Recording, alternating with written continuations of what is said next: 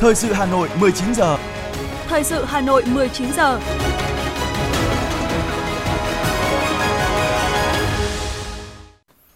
Kính chào quý vị và các bạn. Bây giờ là chương trình thời sự của Đài Phát thanh Truyền hình Hà Nội, phát trực tiếp trên sóng phát thanh. Tối nay thứ năm ngày 22 tháng 9 năm 2022, chương trình có những nội dung chính sau đây.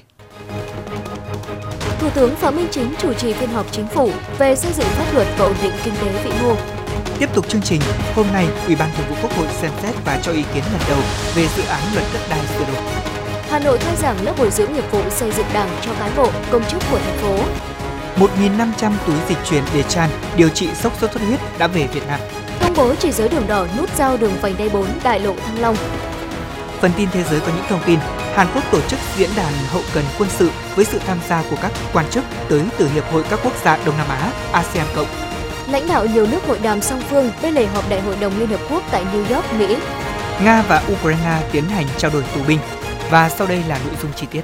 Thưa quý vị, sáng nay tại Phủ Chủ tịch, Chủ tịch nước gặp mặt 263 thiếu nhi tiêu biểu, đại diện cho thiếu nhi của 54 dân tộc trên khắp mọi miền đất nước, tham gia Liên hoan thiếu nhi tiêu biểu các dân tộc toàn quốc lần thứ tư năm 2022.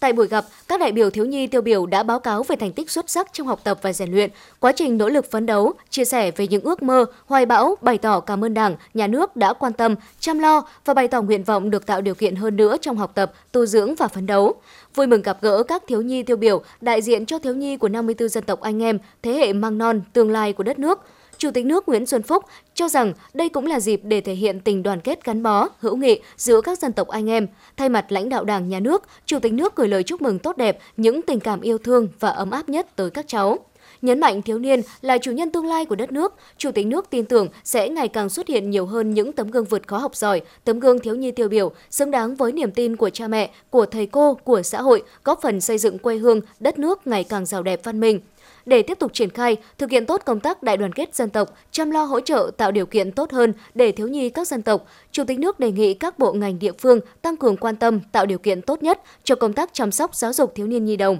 tăng cường sự phối hợp cả ba nhân tố là gia đình, nhà trường và xã hội để tạo điều kiện tốt nhất cho việc dạy và học, bồi dưỡng kiến thức cho trẻ em, chú trọng đào tạo kỹ năng mềm, kỹ năng sống cho các em để đối phó với nghịch cảnh hay các tình huống nguy hiểm như trẻ em bị bạo hành, xâm hại tình dục, đuối nước. Chủ tịch nước lưu ý Đoàn Thanh niên Cộng sản Hồ Chí Minh phát huy vai trò của cán bộ phụ trách thiếu niên nhi đồng. Mỗi cán bộ, đoàn hội đội, các cấp phải luôn chăn trở, tâm huyết xây dựng những chương trình, phong trào bổ ích, mang ý nghĩa giáo dục nhân văn sâu sắc, góp phần truyền cảm hứng đáp ứng nhu cầu học tập vui chơi, giải trí và chăm sóc thiếu niên nhi đồng.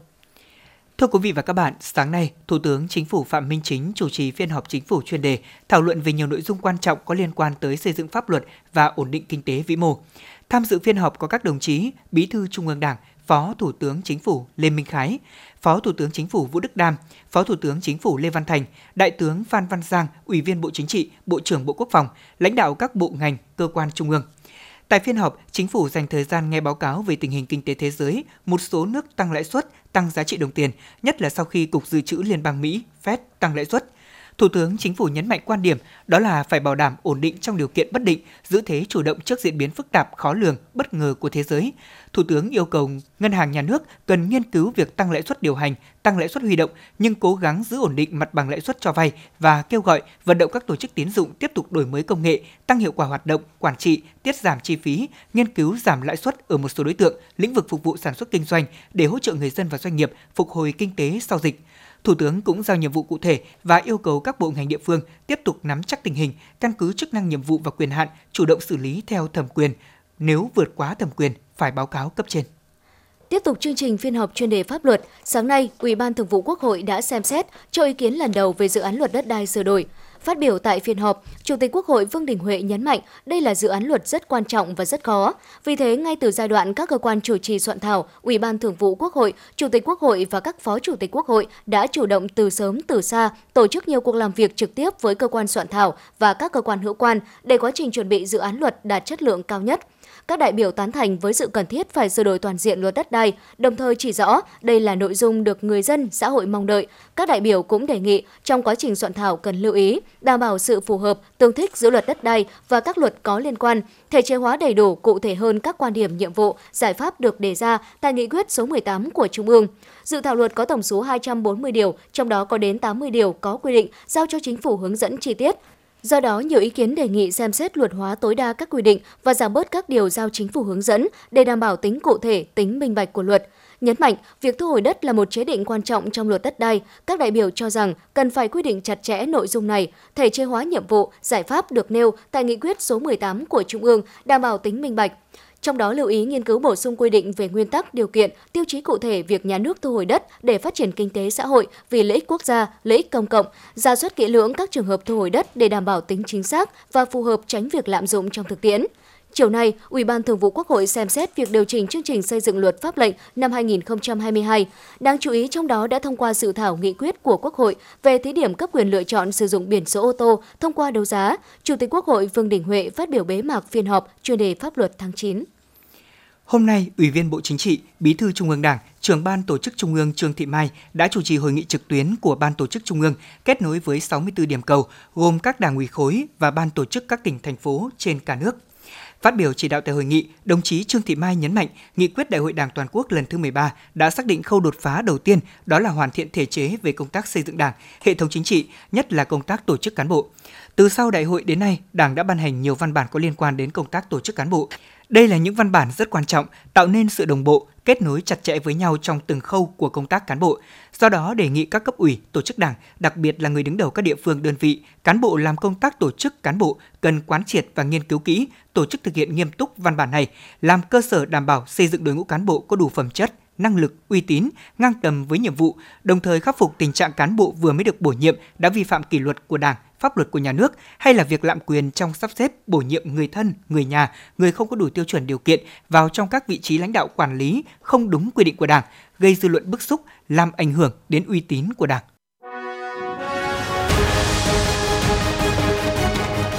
Thời sự Hà Nội, nhanh, chính xác, tương tác cao. Thời sự Hà Nội, nhanh, chính xác, tương tác cao.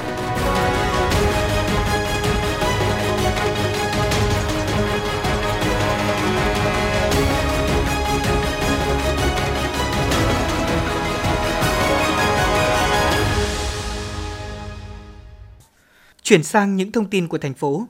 Thưa quý vị, sáng nay, Ủy viên Trung ương Đảng, Phó Bí thư Thành ủy, Chủ tịch Ủy ban dân thành phố Trần Sĩ Thanh đã tiếp và làm việc với đoàn lãnh đạo tổ hợp Samsung Việt Nam do ông Choi Yoho, Tổng Giám đốc tổ hợp làm trưởng đoàn.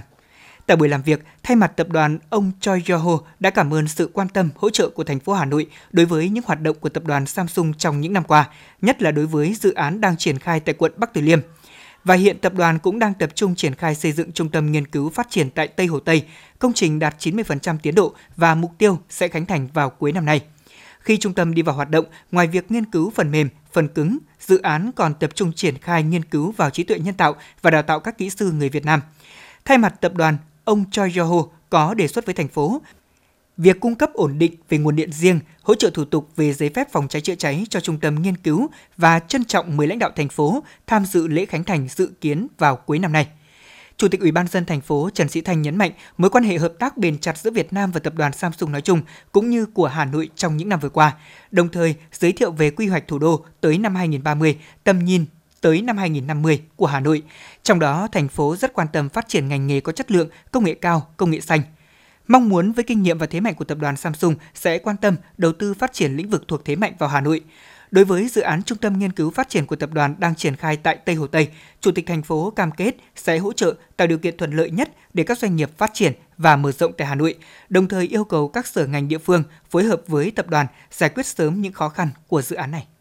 Sáng nay, Ban tổ chức Thành ủy khai giảng lớp bồi dưỡng nghiệp vụ công tác tổ chức xây dựng Đảng năm 2022 cho 290 cán bộ công chức thuộc Ban tổ chức và Ban tổ chức các cấp ủy trực thuộc Thành ủy. Diễn ra trong 2 ngày, các đồng chí lãnh đạo ban tổ chức thành ủy sẽ trực tiếp truyền đạt, trao đổi, cập nhật bổ sung những kiến thức cơ bản 4 chuyên đề cho các học viên, bao gồm công tác sắp xếp tổ chức bộ máy, tinh giản biên chế, nâng cao hiệu lực hiệu quả hoạt động của tổ chức bộ máy, công tác cán bộ của thành phố, nghiệp vụ công tác đảng viên và ứng dụng công nghệ thông tin trong nghiệp vụ công tác đảng viên xây dựng tổ chức cơ sở đảng trong sạch vững mạnh, củng cố cơ sở đảng yếu kém theo tinh thần nghị quyết số 15 của Ban Thường vụ Thành ủy, đổi mới nâng cao chất lượng sinh hoạt tri bộ thuộc Đảng bộ thành phố Hà Nội trong tình hình mới. Một số vấn đề cần quan tâm về công tác chính sách cán bộ trong giai đoạn hiện nay. Đây là những chuyên đề rất thiết thực, bổ ích đã được ban tổ chức thành ủy lựa chọn để quán triệt, trao đổi tại lớp bồi dưỡng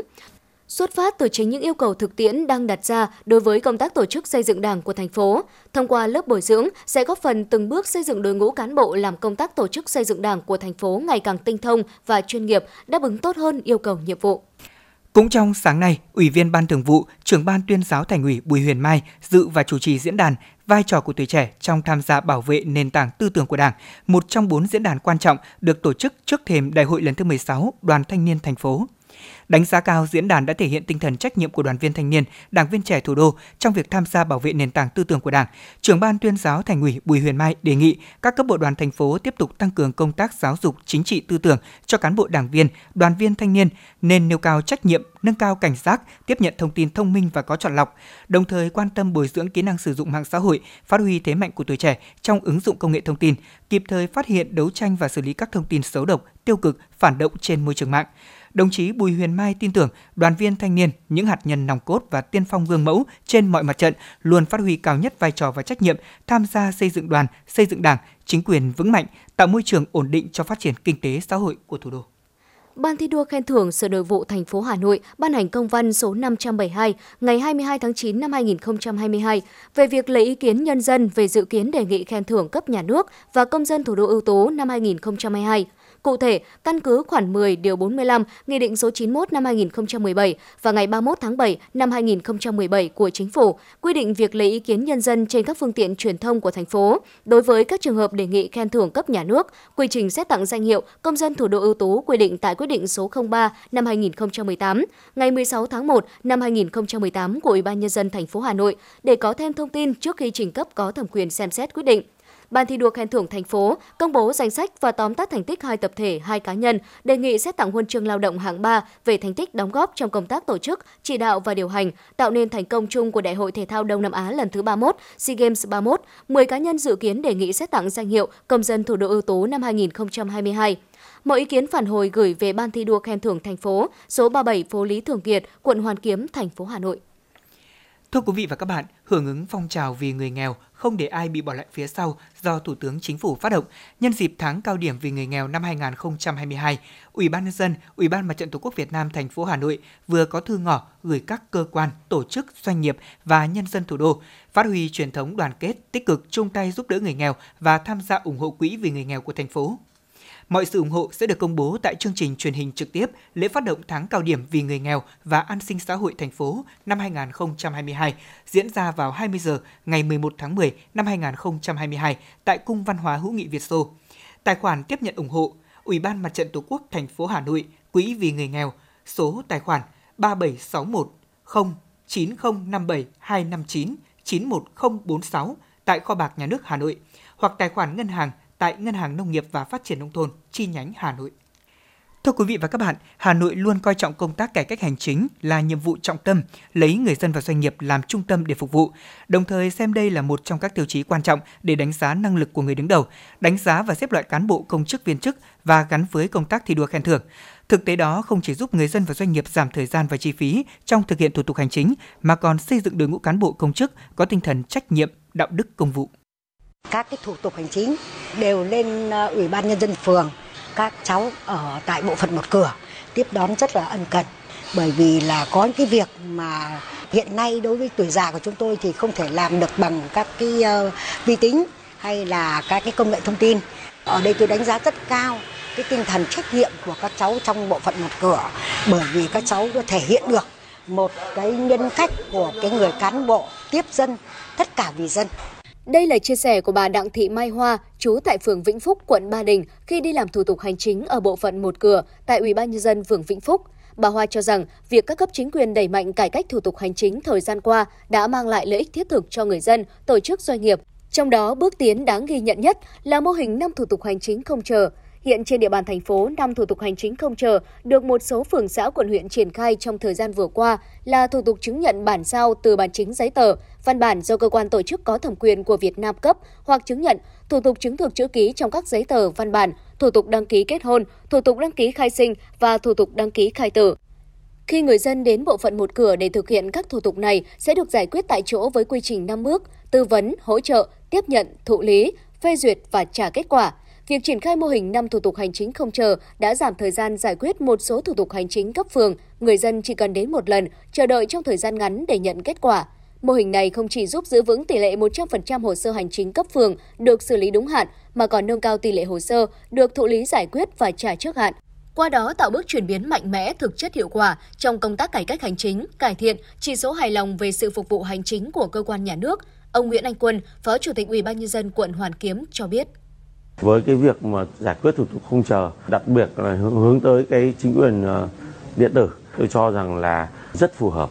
và giảm được những cái thủ tục hành chính thường. Tôi dám dùng từ một việc mà đáng nhẽ chỉ đến một lần là được mà đi hai lần thì rõ ràng là thừa đúng không ạ? Cái thứ hai là mang lại lợi ích cho xã hội rất lớn trong việc người dân đỡ phải di chuyển và đỡ mất thời gian thêm vào những cái thủ tục hành chính cơ bản theo đánh giá của ngành chức năng Hà Nội, sự vào cuộc đồng bộ quyết liệt của các ban ngành đơn vị thời gian qua đã giúp công tác cải cách hành chính của thành phố được cải thiện, phục vụ tốt hơn yêu cầu của người dân và doanh nghiệp. Theo đó, thành phố Hà Nội đã đơn giản hóa 26 thủ tục, thay thế 33 thủ tục, bãi bỏ 476 thủ tục hành chính, đồng thời ban hành nhiều quyết định phê duyệt quy trình nội bộ, giải quyết thủ tục hành chính để các cơ quan, đơn vị phối hợp liên thông, giảm thời gian đi lại, thời gian chờ đợi của người dân, Đến nay, tất cả các thủ tục hành chính được tiếp nhận, giải quyết theo cơ chế một cửa, một cửa liên thông. Việc tiếp nhận và giải quyết thủ tục hành chính cũng được giám sát chặt chẽ nên đã hạn chế tối đa tình trạng nhũng nhiễu chậm trễ. Thống kê cho thấy, kết quả giải quyết hồ sơ đúng hạn, trước hạn trên địa bàn thành phố Hà Nội đạt tỷ lệ trên 99%. Đồng chí Trần Sĩ Thanh, Chủ tịch Ủy ban nhân dân thành phố Hà Nội khẳng định: Việc cải cách hành chính là cái đòi hỏi chung của nhân dân và doanh nghiệp và của cái sự bứt phá và cái tư duy muốn hùng cường chúng ta mà Hà Nội đã đang làm quyết liệt từ đầu nhiệm kỳ đến nay từ của hành ủy cho đến ủy ban rất đồng bộ triển khai các nghị quyết ừ, của chính phủ và của trung ương Việc Hà Nội đẩy mạnh cải cách thủ tục hành chính được xem bước chuyển quan trọng, tạo đà cho thủ đô phát triển nhanh và bền vững, phù hợp với tính chất của mô hình chính quyền đô thị như nghị quyết 97 của Quốc hội mà Hà Nội đang thực hiện thí điểm tại 175 phường thuộc 12 quận và thị xã Sơn Tây từ tháng 7 năm 2021.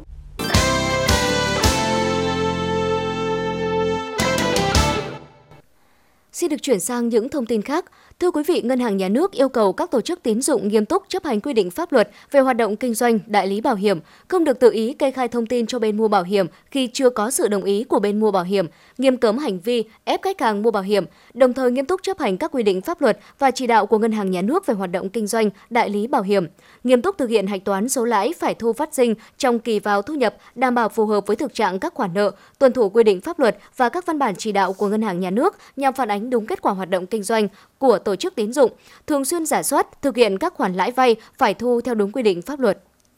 Theo dữ liệu từ bất động sản.com.vn ghi nhận trong 8 tháng của đầu năm nay, nhu cầu tìm kiếm căn hộ chung cư ở Hà Nội và thành phố Hồ Chí Minh đều tăng so với cùng kỳ năm trước. Cụ thể, lượt tìm mua chung cư ở Hà Nội và thành phố Hồ Chí Minh tăng lần lượt 9% và 4%. Lượt tìm thuê chung cư tại hai thành phố này còn tăng mạnh hơn, lần lượt là 25% và 48%. Loại hình chung cư có mặt bằng giá giao bán gia tăng trong 8 tháng vừa qua. Và đáng chú ý, với tốc độ tăng giá chung cư ở Hà Nội cao gấp khoảng gấp đôi, thậm chí là gấp 3 so với ở thành phố Hồ Chí Minh trong tùy từng phân khúc. Các phân khúc căn hộ tại Hà Nội có giá giao bán tăng từ 15 đến 15,5% so với cùng kỳ năm ngoái. Trong khi đó, giá giao bán chung cư bình dân trung cấp và cao cấp ở thành phố Hồ Chí Minh tăng lần lượt là 3%, 5,5% và 8%. Thưa quý vị, do phát hiện sự việc có thể tác động đến chất lượng nguồn nước thô cung cấp cho sản xuất nước sạch sinh hoạt, công ty cổ phần đầu tư nước sạch sông Đà đã chủ động dừng hoạt động của nhà máy nước sạch sông Đà đặt tại tỉnh Hòa Bình và có thông báo tới các khách hàng sử dụng nước về việc tạm ngừng cấp nước. Sở Xây dựng Hà Nội cho biết, nguyên nhân Viwasupco ngừng cấp nước là do đơn vị này phát hiện xe ô tô bị tai nạn rơi xuống vực đoạn khu vực gần đầu vùng bảo hộ vệ sinh khu vực lấy nước sinh hoạt cho nhà máy nước sạch sông Đà, do lo sợ đầu máy xe ô tô có thể tác động đến chất lượng nguồn nước thô phục vụ sản xuất nước sạch. Công ty đầu tư nước sạch sông Đà đã chủ động cho nhà máy nước sạch sông Đà dừng hoạt động và tiến hành kiểm tra xử lý tình hình cũng như đánh giá chất lượng nguồn nước. Qua kiểm tra, đánh giá và kết luận sự việc không ảnh hưởng đến chất lượng nguồn nước. Vì vậy, từ 13 giờ 30 ngày hôm nay, Viwa Superco đã bắt đầu cho vận hành nhà máy nước sạch sông Đà trở lại. Thưa quý vị, tiếp tục là thông tin về giá cả ngày 22 tháng 9. Tại khu vực miền Bắc thì giá lợn hơi ngày hôm nay điều chỉnh giảm từ 1 đến 5.000 đồng 1 kg và dao động trong khoảng từ 59 đến 63.000 đồng 1 kg. Còn tại khu vực miền Trung và Tây Nguyên, giá lợn hơi ngày hôm nay giảm từ 1 đến 2.000 đồng 1 kg và dao động trong khoảng 56 đến 62.000 đồng 1 kg. Còn tại khu vực miền Nam thì giá lợn hơi ngày hôm nay tiếp tục giảm rải rác ở một vài nơi trong khu vực và dao động trong khoảng từ 57 đến 64.000 đồng 1 kg. Sau khi Cục Dự trữ Liên bang Mỹ tăng lãi suất lần thứ ba thêm 75 điểm cơ bản, tỷ giá trung tâm giữa đồng Việt Nam và đô la Mỹ sáng ngày 22 tháng 9 được Ngân hàng Nhà nước công bố ở mức là 23.316 Việt Nam đồng trên một đô la Mỹ, tăng 15 đồng so với ngày hôm qua. Với biên độ cộng trừ 3%, tỷ giá trần mà các ngân hàng áp dụng ngày hôm nay là 24.015 Việt Nam đồng trên một đô la Mỹ và tỷ giá sàn là 22.616 Việt Nam đồng trên một đô la Mỹ. Thưa quý vị và các bạn, nhằm góp phần phục hồi và phát triển kinh tế của thành phố Hà Nội sau đại dịch COVID-19, từ đầu năm đến nay, Trung tâm xúc tiến đầu tư thương mại và du lịch Hà Nội đã liên tục tổ chức nhiều hoạt động xúc tiến đầu tư thương mại và du lịch, qua đó hỗ trợ doanh nghiệp quảng bá và tiêu thụ sản phẩm. Festival nông sản sản phẩm ô cốp gắn kết du lịch Hà Nội 2022 tại huyện Ba Vì vừa qua là minh chứng cho hiệu quả của hoạt động xúc tiến thương mại. Sự kiện có quy mô 105 gian hàng, giới thiệu nông sản sản phẩm ô cốp tiêu biểu trong đó gồm 77 gian hàng của Hà Nội và 28 gian hàng của doanh nghiệp, đơn vị đến từ 16 tỉnh thành phố, trưng bày giới thiệu sản phẩm nông sản, sản phẩm ô cốp, sản phẩm thủ công mỹ nghệ và làng nghề truyền thống, quảng bá sản phẩm nông nghiệp gắn kết du lịch nông thôn tiêu biểu của thành phố Hà Nội và các địa phương, quảng bá ẩm thực truyền thống, các hoạt động quảng bá văn hóa dân tộc huyện Ba Vì, trưng bày giới thiệu làng họa sĩ cổ đô.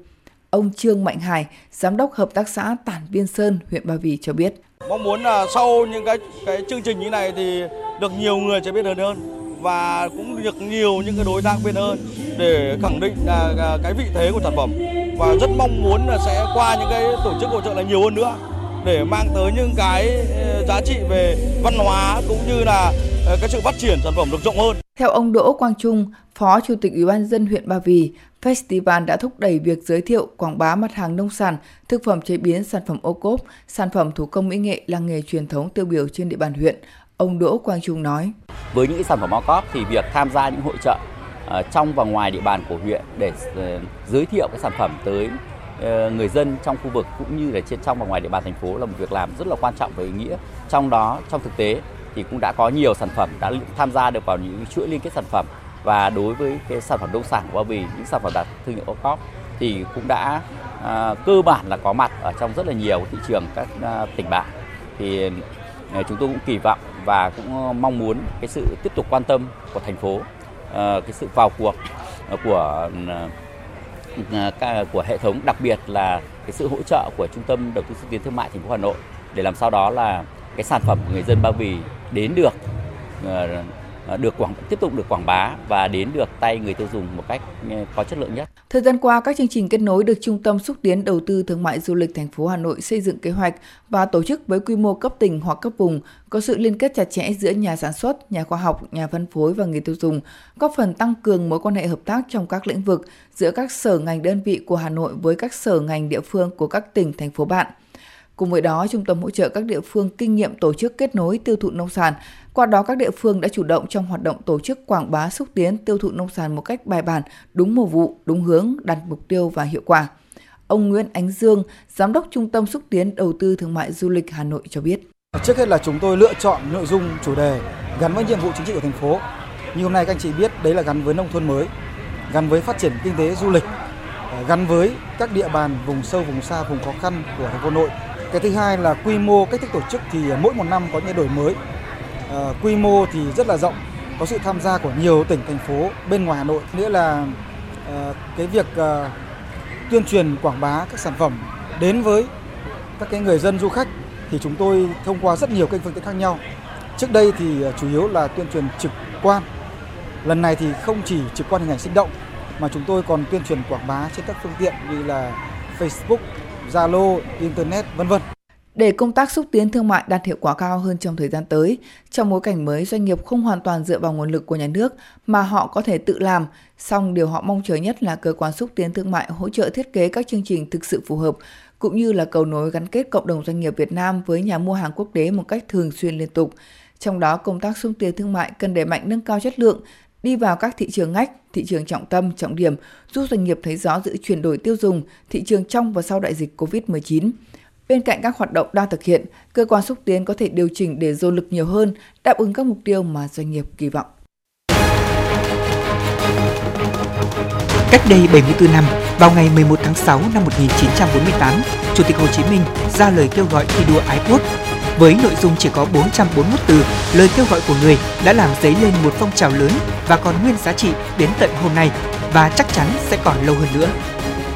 Ra đời năm 1992, phong trào Người tốt việc tốt là sự sáng tạo tiếp theo của phong trào thi đua yêu nước, góp phần làm cho hình thức, nội dung thi đua yêu nước ngày càng phong phú, hiệu quả và thiết thực, là địa phương đầu tiên trong cả nước phát động và tổ chức phong trào thi đua Người tốt việc tốt. Đến nay, sau tròn 30 năm triển khai thực hiện phong trào Người tốt việc tốt đã lan tỏa sâu rộng trong các ngành, các cấp và nhân dân thủ đô và thực sự trở thành nét văn hóa của người dân Hà Nội. Chương trình nghệ thuật hội tụ và lan tỏa tổng kết 30 năm phong trào người tốt việc tốt 1992-2022, vinh danh công dân thủ đô ưu tú năm 2022, trực tiếp trên sóng của Đài Phát thanh Truyền hình Hà Nội từ nhà hát lớn vào lúc 20 giờ ngày 8 tháng 10 năm 2022. Mời quý vị và các bạn đón xem vị và các bạn, nằm trong khuôn khổ các hoạt động truyền thông thuộc chương trình quốc gia về sử dụng năng lượng tiết kiệm và hiệu quả, Văn phòng Ban chỉ đạo tiết kiệm năng lượng vừa tổ chức lễ phát động cuộc thi trực tuyến tìm hiểu kiến thức về sử dụng năng lượng tiết kiệm nhằm góp phần nâng cao nhận thức cộng đồng, đặc biệt là thế hệ trẻ về sử dụng hiệu quả nguồn tài nguyên năng lượng hướng tới hình thành lối sống xanh bền vững. Đây là lần đầu tiên một cuộc thi trực tuyến về chủ đề tiết kiệm năng lượng được tổ chức trên nền tảng số. Cuộc thi là tiền đề đẩy mạnh thực hiện nhiệm vụ tuyên truyền, phổ biến các quy định của pháp luật về năng lượng và tiết kiệm năng lượng, hướng tới mọi đối tượng không phân biệt vị trí địa lý, lứa tuổi. Phản ánh của phóng viên Như Hoa. Phát biểu tại lễ phát động, Tiến sĩ Phạm Thị Thu Hoài, Chủ tịch Hội đồng Trường Đại học Kinh tế Kỹ thuật Công nghiệp đánh giá cao việc Văn phòng Ban chỉ đạo tiết kiệm năng lượng Bộ Công Thương đã lựa chọn giảng đường Trường Đại học Kinh tế Kỹ thuật Công nghiệp Hà Nội là địa điểm tổ chức lễ phát động cuộc thi trực tuyến tìm hiểu kiến thức về sử dụng năng lượng tiết kiệm và hiệu quả năm 2022, cũng như tổ chức diễn đàn tiết kiệm năng lượng trong các doanh nghiệp sử dụng năng lượng trọng điểm. Bởi quy mô của trường hiện có tới 16.000 sinh viên được đào tạo bậc cử nhân và kỹ sư từ 22 chuyên ngành kinh tế kỹ thuật công nghiệp. Cuộc thi sẽ góp phần nâng cao nhận thức, kiến thức kỹ năng cộng đồng cho người dân, đặc biệt là các bạn học sinh, sinh viên, thanh thiếu niên đại diện cho thế hệ trẻ, thế hệ tương lai của đất nước về tầm quan trọng trong việc sử dụng năng lượng tiết kiệm và hiệu quả, góp phần à, đưa tiết kiệm điện thành thói quen và thành à, hoạt động thường xuyên trong cái đời sống xã hội hiện nay. Năng lượng là đầu vào quan trọng của rất nhiều ngành sản xuất, đóng vai trò quan trọng trong tăng trưởng kinh tế và là mặt hàng tiêu dùng thiết yếu của toàn xã hội. Nhu cầu năng lượng của Việt Nam đã không ngừng tăng trưởng với tốc độ cao so với các nước trong khu vực và trên thế giới. Tuy nhiên, Việt Nam đang sử dụng chưa hiệu quả nguồn năng lượng khi cường độ sử dụng năng lượng của nền kinh tế, hệ số tăng trưởng điện trên GDP hiện vẫn đang ở mức cao hơn nhiều quốc gia. Từ một quốc gia xuất khẩu dòng về năng lượng, Việt Nam đã phải nhập khẩu năng lượng sơ cấp từ năm 2015 và sắp tới sẽ phải nhập khẩu khí hóa lỏng cho phát điện. Theo các chuyên gia, người dân, doanh nghiệp đã ý thức tốt hơn và thực thi nhiều giải pháp tiết kiệm năng lượng cũng như tiết kiệm điện hiệu quả hơn kể từ khi luật sử dụng năng lượng tiết kiệm và hiệu quả được ban hành vào năm 2010 và đã có hiệu lực vào năm 2011 cũng như thực hiện các chỉ đạo của chính phủ, thủ tướng chính phủ về sử dụng năng lượng tiết kiệm và hiệu quả nói chung, sử dụng điện tiết kiệm hiệu quả nói riêng. Ông Trịnh Quốc Vũ, Phó Tránh Văn phòng Ban Chỉ đạo Tiết kiệm Năng lượng, Phó Vụ trưởng Vụ Tiết kiệm Năng lượng và Phát triển Bền vững Bộ Công Thương cho biết. Theo dự báo thì trong 5 năm tới, nhu cầu sử dụng điện vẫn tăng trưởng ở mức khoảng 8,5%. Vì vậy, tiết kiệm điện là một trong những giải pháp hữu hiệu nhất giúp giảm áp lực trong việc khai thác, chế biến và cung ứng các dạng năng lượng, giúp cải thiện hiệu quả của nền kinh tế đồng thời giúp đảm bảo an ninh cung ứng điện quốc gia, bảo vệ môi trường và giảm phát thải khí nhà kính, đóng góp cho việc thực hiện cam kết của Việt Nam tại thỏa thuận Paris về ứng phó biến đổi khí hậu và tuyên bố của Việt Nam tại hội nghị thượng đỉnh về biến đổi khí hậu COP26 về thực hiện lộ trình giảm phát thải khí nhà kính về không vào năm 2050. Cuộc thi tìm hiểu kiến thức về sử dụng năng lượng tiết kiệm và hiệu quả năm 2022 được tổ chức bằng hình thức trực tuyến tại địa chỉ http 2 2 chéo cuộc thi tiết kiệm năng lượng com vn bắt đầu từ 8 giờ ngày 20 tháng 9 đến 12 giờ ngày 23 tháng 10 năm 2022. Nội dung thi bao gồm các chủ đề về sử dụng điện tiết kiệm và hiệu quả trong gia đình, trong các ngành công nghiệp, công trình xây dựng, giao thông vận tải, văn phòng, nhà xưởng, năng lượng sạch, chính sách năng lượng, nhãn năng lượng và chiến dịch giờ trái đất. tất cả công dân Việt Nam và người nước ngoài đang sống, học tập, làm việc ở trong nước và nước ngoài đều có thể tham gia cuộc thi này. Tại mỗi kỳ thi, thí sinh sẽ trả lời 10 câu hỏi trắc nghiệm theo hình thức trực tuyến với thời gian trả lời tối đa là 30 phút. Mỗi người được tham gia thi tối đa mỗi kỳ 5 lần. Hệ thống sẽ tính lần tham gia có kết quả cao nhất. Người đạt giải nhất là người trả lời đúng nhiều câu hỏi nhất trong thời gian ngắn. Mỗi kỳ thi, ban tổ chức sẽ trao 7 phần thưởng cho 7 người thi có kết quả cao nhất với trị giá 1 triệu đồng một giải. Tổng giá trị giải thưởng của cuộc thi lên đến 35 triệu đồng. Cũng tại lễ phát động, diễn đàn tiết kiệm năng lượng trong các doanh nghiệp công nghiệp sử dụng năng lượng trọng điểm đã được tổ chức. Diễn đàn cung cấp thông tin đa chiều trong việc thực thi hiệu quả năng lượng tại doanh nghiệp, chính sách quản lý nhà nước thực tế triển khai, từ đó đưa ra giải pháp hỗ trợ nhằm nâng cao hiệu quả sử dụng năng lượng trong công nghiệp.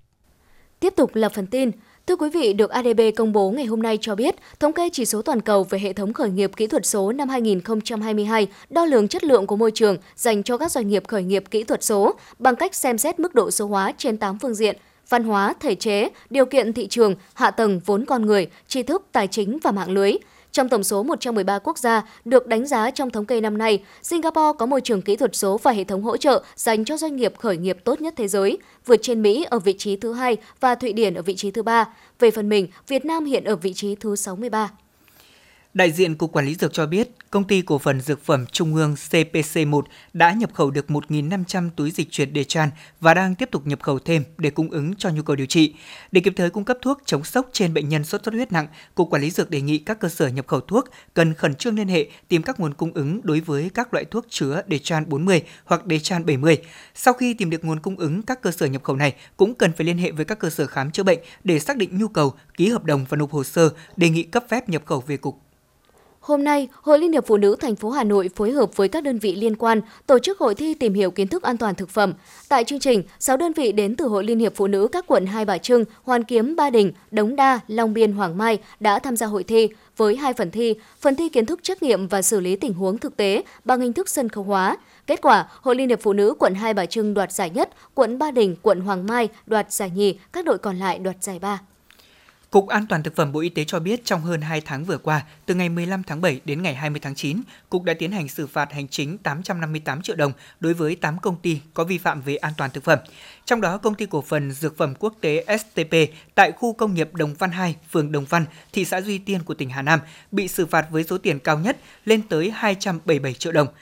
Tiếp đến là công ty cổ phần Big Pha thuộc khu công nghiệp Lương Sơn, xã Hòa Sơn, huyện Lương Sơn, tỉnh Hòa Bình bị phạt 275 triệu đồng. Ngoài ra có 4 công ty bị xử phạt từ 50 đến 95 triệu đồng, đó là công ty cổ phần DP Western Pharma, số 3 nhà 267, đường Trần Khát Trân, phường Thanh Nhàn, quận Hai Bà Trưng, Hà Nội.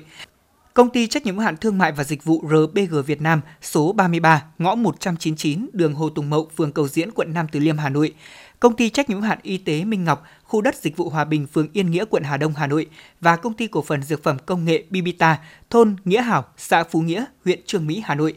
Còn lại hai công ty bị phạt từ 12 đến 17 triệu đồng, đó là công ty cổ phần dược phẩm Vifaco, khu công nghiệp Lương Sơn, xã Hòa Sơn, huyện Lương Sơn, tỉnh Hòa Bình và công ty cổ phần đầu tư phát triển quốc tế Lâm Minh, D32, khu đô thị Dreamland số 107, phố Xuân La, phường Xuân Tảo, quận Bắc Từ Liêm, Hà Nội. Các lỗi vi phạm chủ yếu đó là về điều kiện an toàn thực phẩm, quảng cáo thực phẩm bảo vệ sức khỏe, chất lượng và ghi nhãn sản phẩm.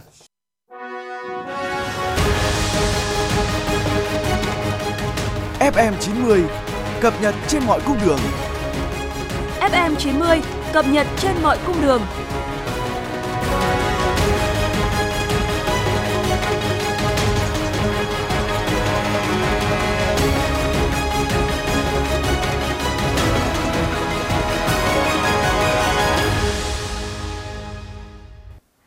Thưa quý vị, sau một tháng thí điểm phân làn phương tiện trên đường Nguyễn Trãi, các cơ quan chức năng thành phố Hà Nội nhận định tình hình giao thông trên tuyến đã có cải thiện nhưng vẫn xảy ra tình trạng ùn ứ vào các khung giờ cao điểm, còn nhiều trường hợp vi phạm luật giao thông đường bộ. Trước thực tế đó, Sở Giao thông Vận tải Hà Nội đã kiến nghị thành phố cho phép kéo dài thời gian thí điểm đến hết năm nay nhằm có những đánh giá chính xác hơn nữa phương án thí điểm.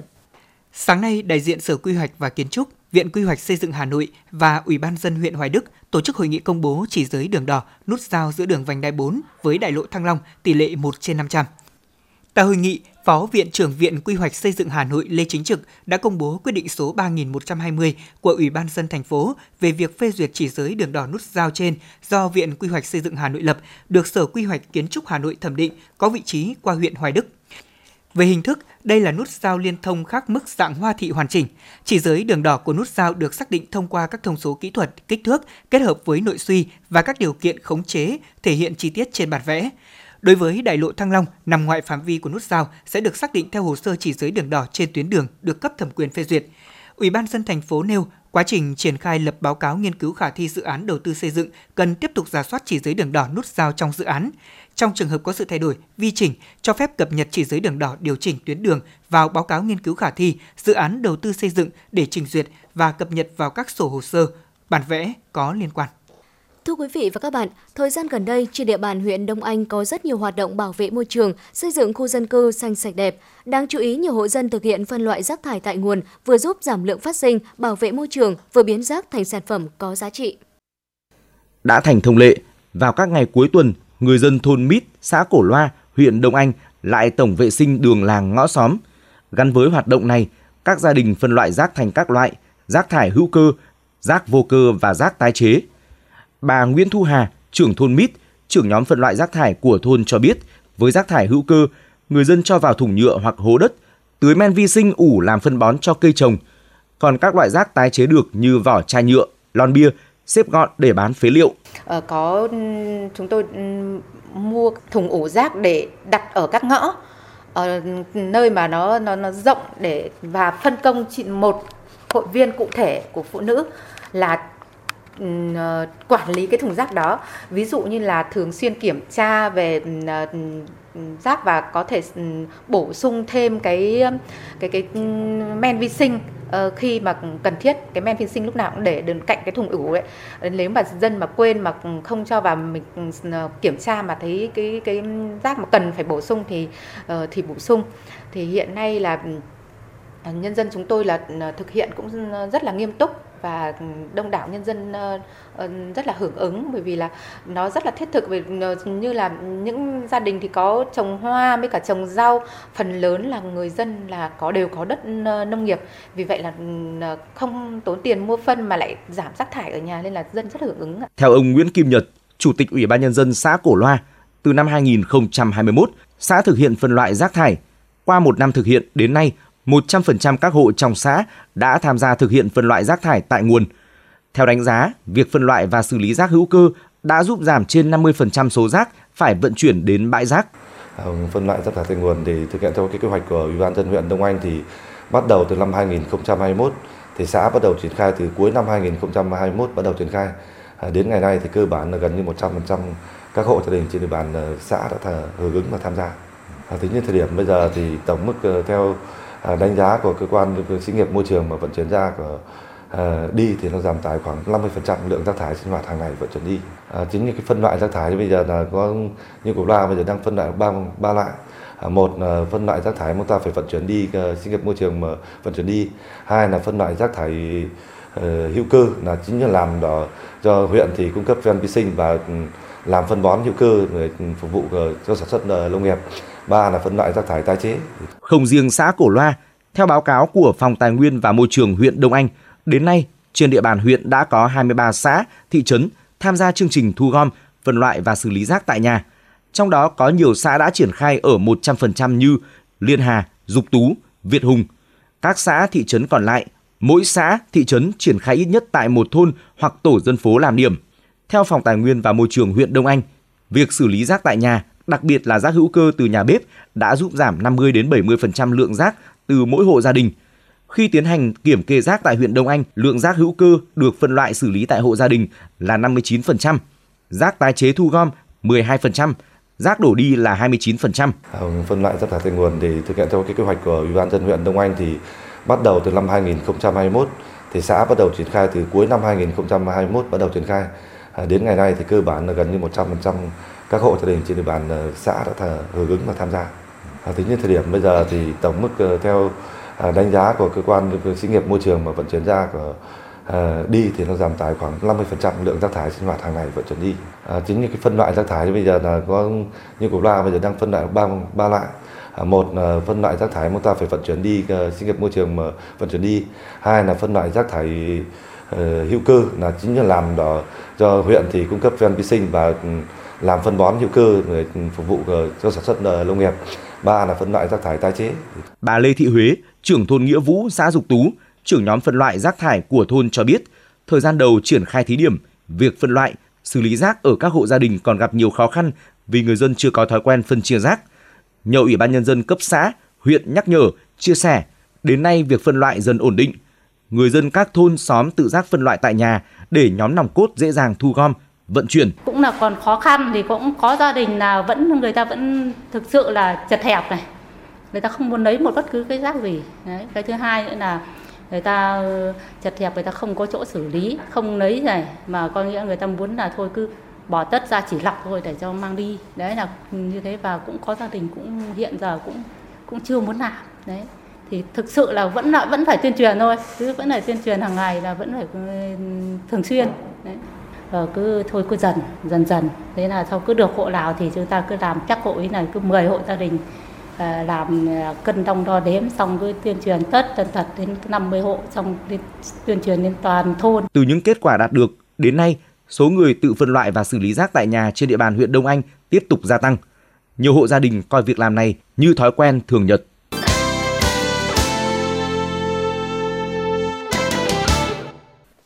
Quý vị và các bạn đang nghe chương trình thời sự của Đài Phát thanh Truyền hình Hà Nội được phát sóng trực tiếp trên sóng FM. Xin được chuyển sang phần tin quốc tế. Thưa quý vị các bạn, ngày hôm nay quân đội Hàn Quốc đã tổ chức diễn đàn hậu cần quân sự với sự tham gia của các quan chức tới từ Hiệp hội các quốc gia Đông Nam Á ASEAN, Australia, Ấn Độ, Maldives, Thổ Nhĩ Kỳ và các tiểu vương quốc Ả Rập Thống Nhất UAE nhằm thúc đẩy hợp tác quốc phòng giữa các bên. Tham dự diễn đàn quốc tế về hậu cần Hàn Quốc ASEAN Cộng có 36 quan chức ngoại giao đến từ 13 nước, trong đó có 8 nước ASEAN – Tại diễn đàn thì phía Hàn Quốc đã giới thiệu hàng loạt thiết bị quốc phòng công nghệ cao, bao gồm súng trường bắn tỉa, mũ chống đạn, thiết bị quan sát vào ban đêm cùng một số thiết bị khác. Các bên tham gia cũng chia sẻ kinh nghiệm trong việc ứng phó các mối đe dọa phi quân sự như đại dịch COVID-19 và các thảm họa tự nhiên.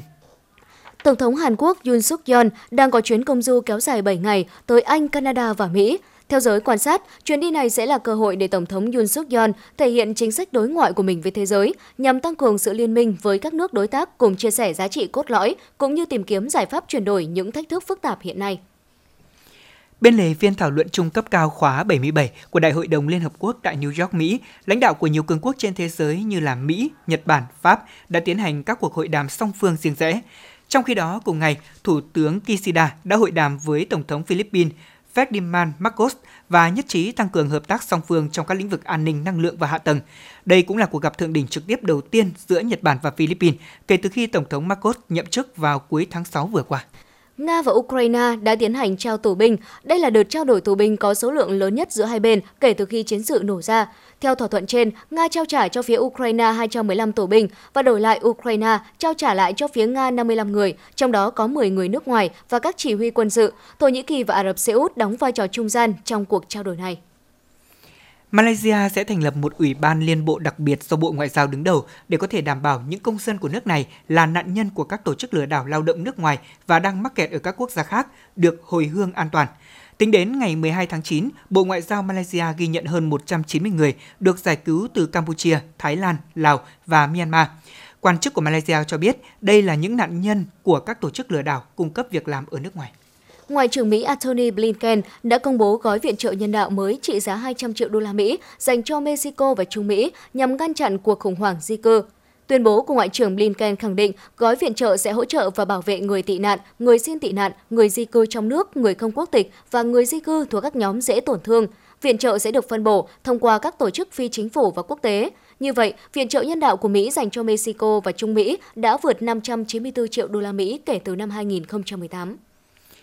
Cuộc họp chính sách kéo dài 2 ngày của Cục Dự trữ Liên bang Mỹ Fed đã kết thúc với kết quả đúng như dự báo trước đó của thị trường. Tất cả các thành viên của Ủy ban Thị trường Mở Liên bang, cơ quan hoạch định chính sách của Fed cũng đã đồng ý với mức tăng lãi suất thêm 0,75 điểm phần trăm nhằm ứng phó với đà tăng mạnh của lạm phát. Đây là lần tăng lãi suất thứ 5 liên tiếp của Mỹ trong năm nay, đồng thời cũng là lần thứ 3 liên tiếp Fed tăng lãi suất với mức điểm là 0,75 điểm phần trăm.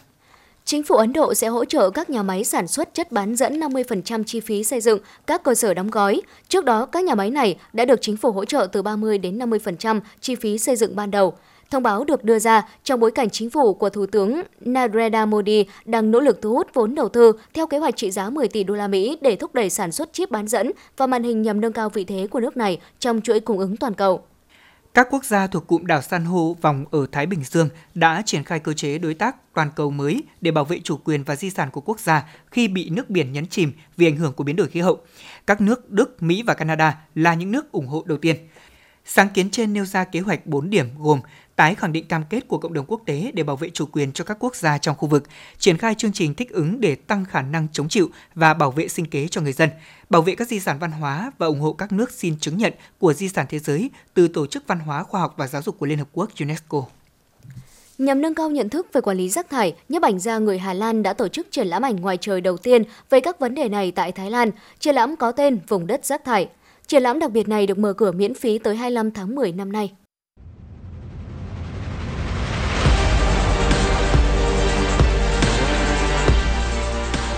Bản tin thể thao. Bản tin thể thao.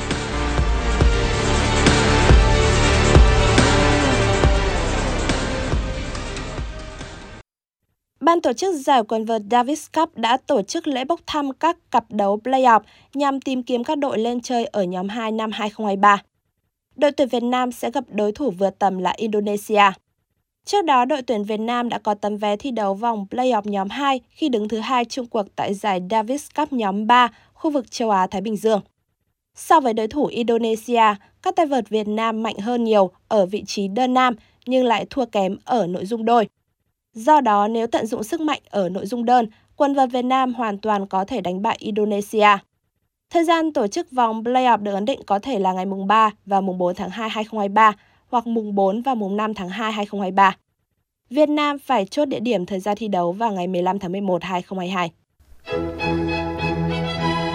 Dự báo thời tiết khu vực Hà Nội đêm 22 ngày 23 tháng 9 năm 2022. Trung tâm thành phố Hà Nội có lúc có mưa vừa và rông, nhiệt độ từ 25 đến 32 độ C.